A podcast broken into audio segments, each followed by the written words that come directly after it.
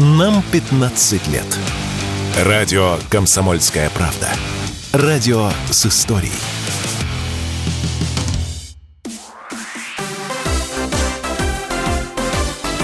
Новости спорта.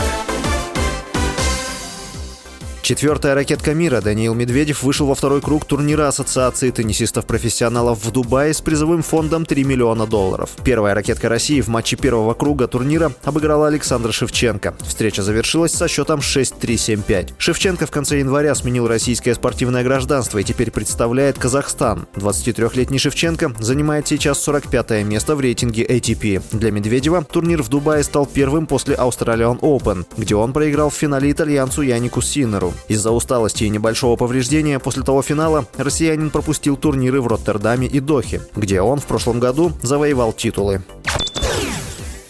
Континентальная хоккейная лига вынесла предупреждение Нижегородскому «Торпедо» за поведение болельщиков клуба на матче с московским «Динамо». Болельщики «Торпедо» во время домашней встречи 2 февраля демонстрировали неприличные жесты в адрес игроков московской команды, а также бросали на лед посторонние предметы. «Торпедо» по итогам регулярного чемпионата заняла седьмое место в западной конференции. В первом раунде плей-офф Нижегородский клуб встретится с петербургским «СКА».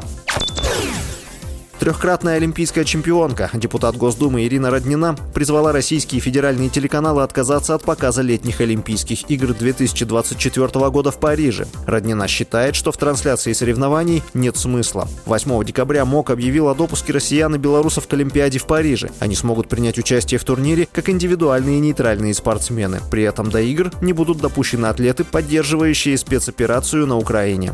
С вами был Василий Воронин. Больше спортивных новостей читайте на сайте sportkp.ru